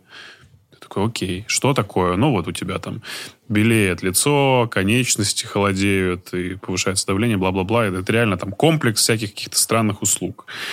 Что с этим делать дальше? Нужны люди, которые будут доносить до других людей, что им надо обратиться к специалистам, Ну вот мы понимаешь? с тобой здесь этим занимаемся. Ну, надеюсь, говоря. что да. А что такое межреберная невралгия знаменитая? Слушай, это интересная история. На самом деле, конечно, само... Вот у меня это недавно как раз был эфир по этому поводу. А, ну, это когда болит в груди. И ты ну, Вот. думаешь, что ты умираешь, опять же. да, Нет, э, ну, боль э, сильная, но ты понимаешь, что ты уже сходил к кардиологу, кардиолог сказал, что у тебя все хорошо, и тогда ты понимаешь, что, ну, значит, это межреберная невралгия по методам исключения. Что там, а, как правило, межреберная невралгия возникает из-за герпеса, это очень редкое состояние. Вот. Но, скорее всего, это мышечный спазм мышечный спазм, который, ну, там, какая проверочная там, вдыхаешь, боль усиливается. Вот это вот, э, вот это, скорее всего, это вот та самая э, межреберная нев- невралгия. Это не межреберная невралгия. Межреберная невралгия – это когда там поражено... Это редкое состояние, когда там герпес зостер, опоясывающий лишай, э, поражается нервный корешок, там еще высыпание на коже по ходу нерва. Ну, в общем, это, это не, совсем, не совсем то. Скорее всего, это мышечный спазм. Зачастую это мышечный спазм связан, там, ну, может быть, со стрессом. Очень многие штуки у нас, там, головная боль очень часто провоцируется там стрессом, как раз микроспазмы вызывают там э, нервные корешки, которые иннервируют головной мозг. Э, спина – это вот в грудном отделе то, что мы называем межреберной невралгией, а так это да, ну, дорсопатия, мы говорим. Ну, Вообще все, в общем, производные нездорового позвоночника, правильно? Ну, скорее, скорее вот реакция на стресс. То есть реакция на стресс – это э, реакция на стресс – это мышечный спазм. Плохое место для сна, подушка. Ну, может, Матрас. может быть, в, как, в какой-то степени. Но вот я еще раз говорю, что э, стресс и даже вот то, что мы с тобой обсуждали, это вот эти вот боли в промежности, которые многие считают хроническим простатитом, на самом деле тоже мышечный спазм просто в промежности. И, в общем, там надо с этим разбираться. И тут помогает вообще все, что угодно. Может помочь там всякие эффекты плацебо, иголки и так далее. Помогает просто то, что помогает расслабиться. Трансцендентная медитация, физическая активность. То, что помогает просматривание видео с котиками, там National Geographic какой-нибудь, там тоже помогает. То, что расслабляет голову, помогает избавиться от стресса, уменьшает вот эту спазматизацию, когда вот мы вот так реагируем на то, что вокруг нас сейчас происходит, весь, весь тот капец. Лето наступило, э, скоро жара, и риски сердечно-сосудистых э, заболеваний и вообще одномоментных каких-то страшных историй, они повышаются, правильно? Ну, на совсем жаре повышается. На, на чудовищной жаре, скорее. Mm. Да. Ну, то есть, когда ты находишься там на плюс 30, и тебе кажется, что у тебя кружится голова, это тебе кажется, да? Ты тоже сам себя разгоняешь? Ну, ну нет. Почему там? Это может быть тепловой удар. Ну, если это тепловой удар, это как бы перегрев. Еще есть обезвоживание, но люди вроде научились с собой бутылочку воды носить. Э, вот вода это супер важно, я так понимаю, да, и не только на жаре, вообще в обыденной жизни выпивать полтора-два литра это важно и нужно. Ты все подвергаешь сомнению, я ну, смотрю, ну, сегодня. Нет, просто я, я не то, что я просто... Правда, это один из мифов таких, потому что нет э, исследований, доказывающих, что люди, которые вот выпивают прям эти 2 литра воды, воды в день, живут как-то дольше или лучше, чем люди, которые пьют, когда им захочется. Ну, вот правда, нет. Ну, люди там ведут какие-то дневнички, но на самом деле, по большому счету, там, в, ну, пьешь и пьешь так, и пьешь. Окей, давай поговорим все-таки про самые яркие симптомы инфарктов и сердечных приступов. А, как это проявляется? Что может произойти с тобой или с человеком, который находится рядом с тобой, и как суметь это определить? Ну вот давай, лежите вы э, на да, лужайке давай, летом. Давай портрет пациента сначала нарисуем. Портрет пациента – это э, мужчина 40 плюс, э, который, не зная своего давления, э, либо мерил его, там оно повышенное, курит, стрессовая работа, заболел в груди, сжимающая, давящая, жгущая, пекущая боль вот здесь в центре груди она боль такая, что а, тебе не хочется двигаться, ты сидишь такой, а, как бы, как бы тебе страшно двигаться. Давит, жжет, печет. Может быть, даже не боль, а просто как будто, э, э, как будто надавил на грудь, сел слоненок как будто на грудь. На желудок не это не похоже на там, боль желудочную? Это может быть все что угодно. Вот у Эйзенхауэра, например, там ему язву лечили, когда они там... То есть может в разные стороны радиировать, там может в желудок, может сюда, может как зубная боль даже Плечо. быть, в плечи, сюда, сюда, неважно. Главное, да, вот здесь вот и отдавать сюда. Это в первую очередь мы смотрим портрет пациента, то есть любой там э, э курящий мужчина после 40 лет и женщина после 45 лет, с, э, там стрёмно, ну, женщина после 40, или после климакса, да, а, они стрёмные. И тут любые новые какие-то ощущения, которые возникают в грудной клетке, заставляют нас думать. Там нет каких-то вот универсальных там правил, исключений. Мы должны сначала, сначала понять, ну вот посмотреть вероятности, и любая боль в груди, которая возникла вот у нашего такого типичного пациента, да, стресс, э, курение, возраст, стресс, высокое давление, если вот, вот он сидит, то любые неприятные ощущения мы, в общем, должны расценивать как какую-то как, такую патологию. Но, но это боль в груди, сжимающая, давящая, жгущая, пекущая вот здесь, в центре грудины, отдающая сюда и сюда. Первое, что мы должны сделать, вызвать скорую. Чем раньше приедет скорая, если это инфаркт миокарда, чем раньше она снимет кардиограмму, подтвердит инфаркт миокарда по кардиограмме и отвезет в больницу на операцию ангиопластики и стентирования инфаркт связанной коронарной артерии, тем больше кусок сердечной мышцы удастся сохранить, и тем с меньшей степенью сердечной недостаточности, недостаточность, что такое сердечная недостаточность? Это э, неспособность сердца перекачивать кровь. Вот он в дальнейшем столкнется. Пока Ведь ждешь скорую, э, что нужно? Выпей, вот ноги вы, кверху, там, в холодную выпить воду, в таз. по возможности вот таблетку аспирина, если нет аллергии, если нет какой-то там выраженной язвы желудка, потому что аспирин один из самых гастротоксичных препаратов.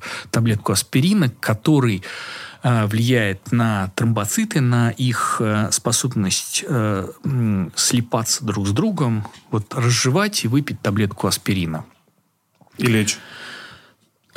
Сесть, дать, расстегнуть рубашку, сесть перед окном, дать доступ к кислороду, даже дать с- скорую. Чем раньше приедет скорая, тем лучше. А дышится в эти моменты, ну, нормально? Можно полной грудью вдохнуть? Или Ну, это- человек дышит, у человека одышка, человеку очень страшно, человеку, ну так, человек сидит очень бледный. Иногда бледность. Безболевые формы. Обычный инфаркт миокарда – это, конечно, мама дорогая, какая боль. Однако безболевые формы инфаркта миокарда бывают. Они бывают у людей с э, сахарным диабетом, потому что от диабета отмирают э, болевые рецепторы, не болит. Как- ну, человек с диабетом это вообще очень э, э, с- как бы стрёмно с точки зрения сердечно-сосудистых заболеваний, потому что м, люди с диабетом, общем, а- боли, они, да? нет, они э, у них очень неприятный тип атеросклероза, потому что у них возникают небольшие бляшки, которые можно увидеть, а у них мелкие сосуды поражаются, с которыми очень сложно что-то сделать. То есть все сосуды у них там сужаются, очень неприятный атеросклероз, и там и стентирование не сделаешь, и они такие, такой диффузный атеросклероз. И люди с диабетом, они погибают в основном от инсультов, инфарктов. Минимум в 4 раза выше вероятность инсульта, инфаркта у человека с сахарным диабетом. Плюс очень у многих людей сейчас эпидемия сахарного диабета, потому что эпидемия избыточного веса. Я говорил про то, что больше 50% людей в России, э, взрослых, имеют избыточный вес. И из них очень у многих людей есть сахарный диабет второго типа – которые они не выявляют, которые разрушают сосуд очень сильно. И э, безболевые инфаркты бывают. Еще э, инфаркты э, безболевые бывают у женщин. У женщин, ну, тоже то такое. Женщины, как правило, их снимают с гарантии после климакса, после того, как их защищают женские половые гормоны. Но все эти факторы, они в той же степени, э, что и у мужчин. То есть всегда, если есть такая тяжелая боль в груди, когда ты понимаешь, что это те самые симптомы, э, это только вопрос времени. То есть самое главное – это скорость Как доставки быстрее, человека да, в больницу. Да, да. Все, время миокарда такой принцип, потому что чем больше времени проходит с начала того, как закупоривается артерия, тем больше кусок сердечной мышцы, тем больше кардиомиоцитов погибнет, и тем хуже в дальнейшем сердце будет выполнять свою насосную функцию. Потому что там поменять уже там новый миокард мы не отрастим. После инсульта новый, э, новый кусок головного мозга не вырастает, и там эти, э, все эти капельницы, в общем, такое. Существует такое понятие, как кокаиновый инфаркт? Да. Да. Что, это, миф? ну, это скорее... Хотя, бы- хотя бы это не миф. Нет, это не миф, это скорее связано вот с... А со миф, сп- а со миф это порошок, артерии. Леша, я тебе хочу сказать. Да, и кокаин это порошок. То есть э, кокаин это миф. Что такое кокаиновый инфаркт? Да, это инфаркты, они э, не столько связаны с атеросклеротической бляшкой, сколько со спазмом артерии. И спазм артерии из-за вот, вот этих вот действующих веществ. кого угодно, там 25 лет человека. У молодого человека, да, в, в Америке э, большинство инфарктов у молодых людей до 40 лет это инфаркты, связанные с употреблением кокаина. В нашей стране э, другие наркотики. У нас не так много кокаина. По, То бескра- есть, по э, там- бескрайним просторам России там... э, Э, Там происходит совершенно другая да, ситуация, не как с инфарктом у человека, который ты описал, Там, там, болью в может, груди. там и инфаркт может без бляшки возникнуть. Он может возникнуть просто из-за спазма артерии. Ну, симптомы те же самые. Симптомы те же самые, да. Симптомы, ну, может быть, кокаин меньше боль будет, потому что он может быть такой, ну, чуть-чуть по-другому будет себя вести этот человек. Слушай, как Потому- интересно. Потому как- что симптомы интоксикации будут накладываться на симптомы инфаркта миокарда. В какой момент тебе перестало быть страшно вообще? Вот э, рассказывая такие вещи, ты не ощущаешь вот это вот все на себе, когда ты рассказываешь? Нет ли у тебя там Не, когда, рас- переживаний? когда рассказываю не страшно, так всегда страшно. М. То есть ты тоже, если что, всегда знаешь, как действовать, как быть, и очень сильно переживаешь за себя, да? А, в смысле, про, про себя? Да, да, конечно. Ну, не знаю, не знаю, что сказать. Ну, да, пример знаю, но сам себе ты, сам себя перед зеркалом не заинтубируешь. Я знаю, что там все равно кто-то должен тебе помочь. Надо побольше, надо побольше, мне кажется. В России нет дефибрилляторов. Вот э, какая проблема. Не висят дефибрилляторы в общественных местах. А без дефибрилляторов э, при остановке кровообращения не помочь. Хочется закончить на хорошей, позитивной ноте. Предлагаю ответить на часть вопросов, которые да, есть давай. в нашем телеграм-канале Культбаза. И часть вопросов э, будет прокомментирована Алексеем самостоятельно. Сейчас вот мы сделаем такой эксперимент. Э, некоторые тут, некоторые там. Э, тебе, кстати, очень много всего понаписали, и у людей есть тревоги. Несколько вопросов было связано с э, кофе и энергетиками. Расскажите mm-hmm. про энергетики, вообще, как они влияют на работу сердца, в чем их вред. И то же самое с кофе. Слушай, похоже, кофе не то чтобы там сильно большая проблема с точки зрения проблем с сердечно-сосудистой системой. То есть до умеренного употребления кофе, э, до трех шотов эспрессо в день или, э, точнее, до 400 грамм кофеина в сутки угу. в первой половине дня, если они там не нарушают сон, вполне себе э, нормальная история, даже некоторые риски снижают. А, избыточное употребление, особенно людей там, с гипертонической болезнью, ну, наверное, наверное, плохо, стоит ограничивать. Почему-то с энергетиками нет такой, э, такой классной истории, потому что э, э, и ряд исследований показывает, что употребление энергетиков там, видимо, дело не только в кофеине, потому что, видимо, там какие-то еще есть флавоноиды в кофе, которые там ну, что, видимо, помогают. А вот в энергетиках, когда чистый кофеин, таурин и так далее. Э, и там, ну, кофеин, имеется в виду гуаран, и вот все, что там называют кофеином.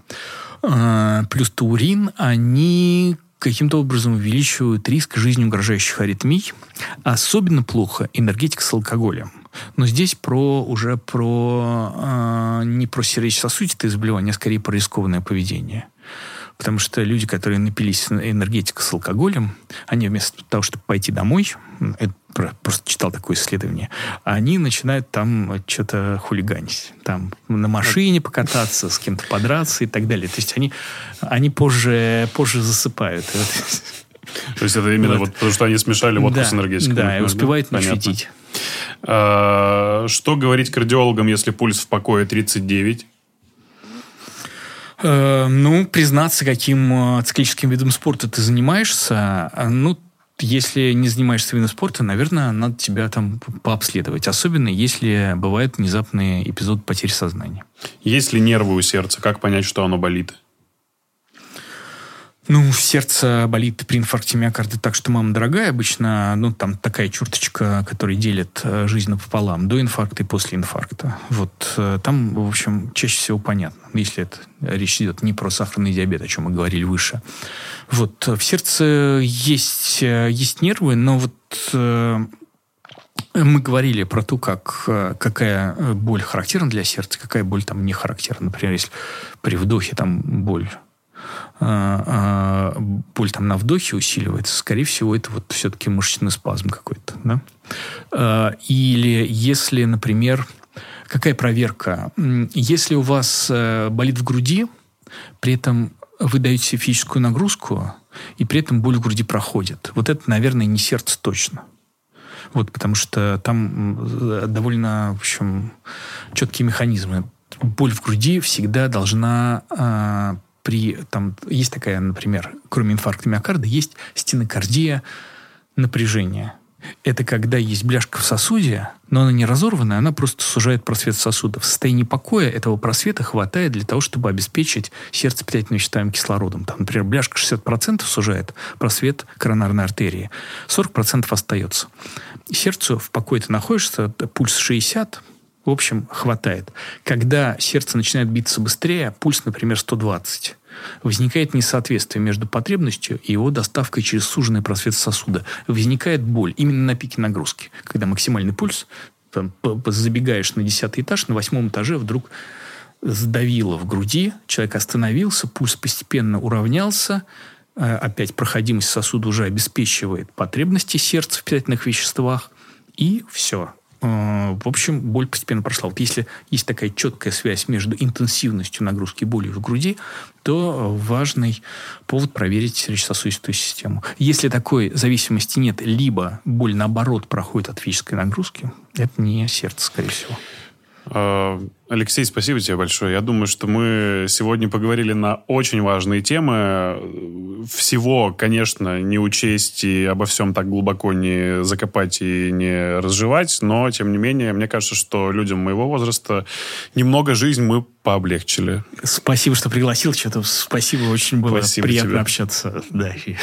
Ребята, подписываемся на канал, канал Алексея. Интересный подкаст. Чем больше ваших подписок, лайков, комментариев, тем лучше мы попадаем в алгоритмы YouTube и рекомендации. Пока. Пока. Видеоверсию нашей беседы смотри на YouTube-канале «Интересный подкаст».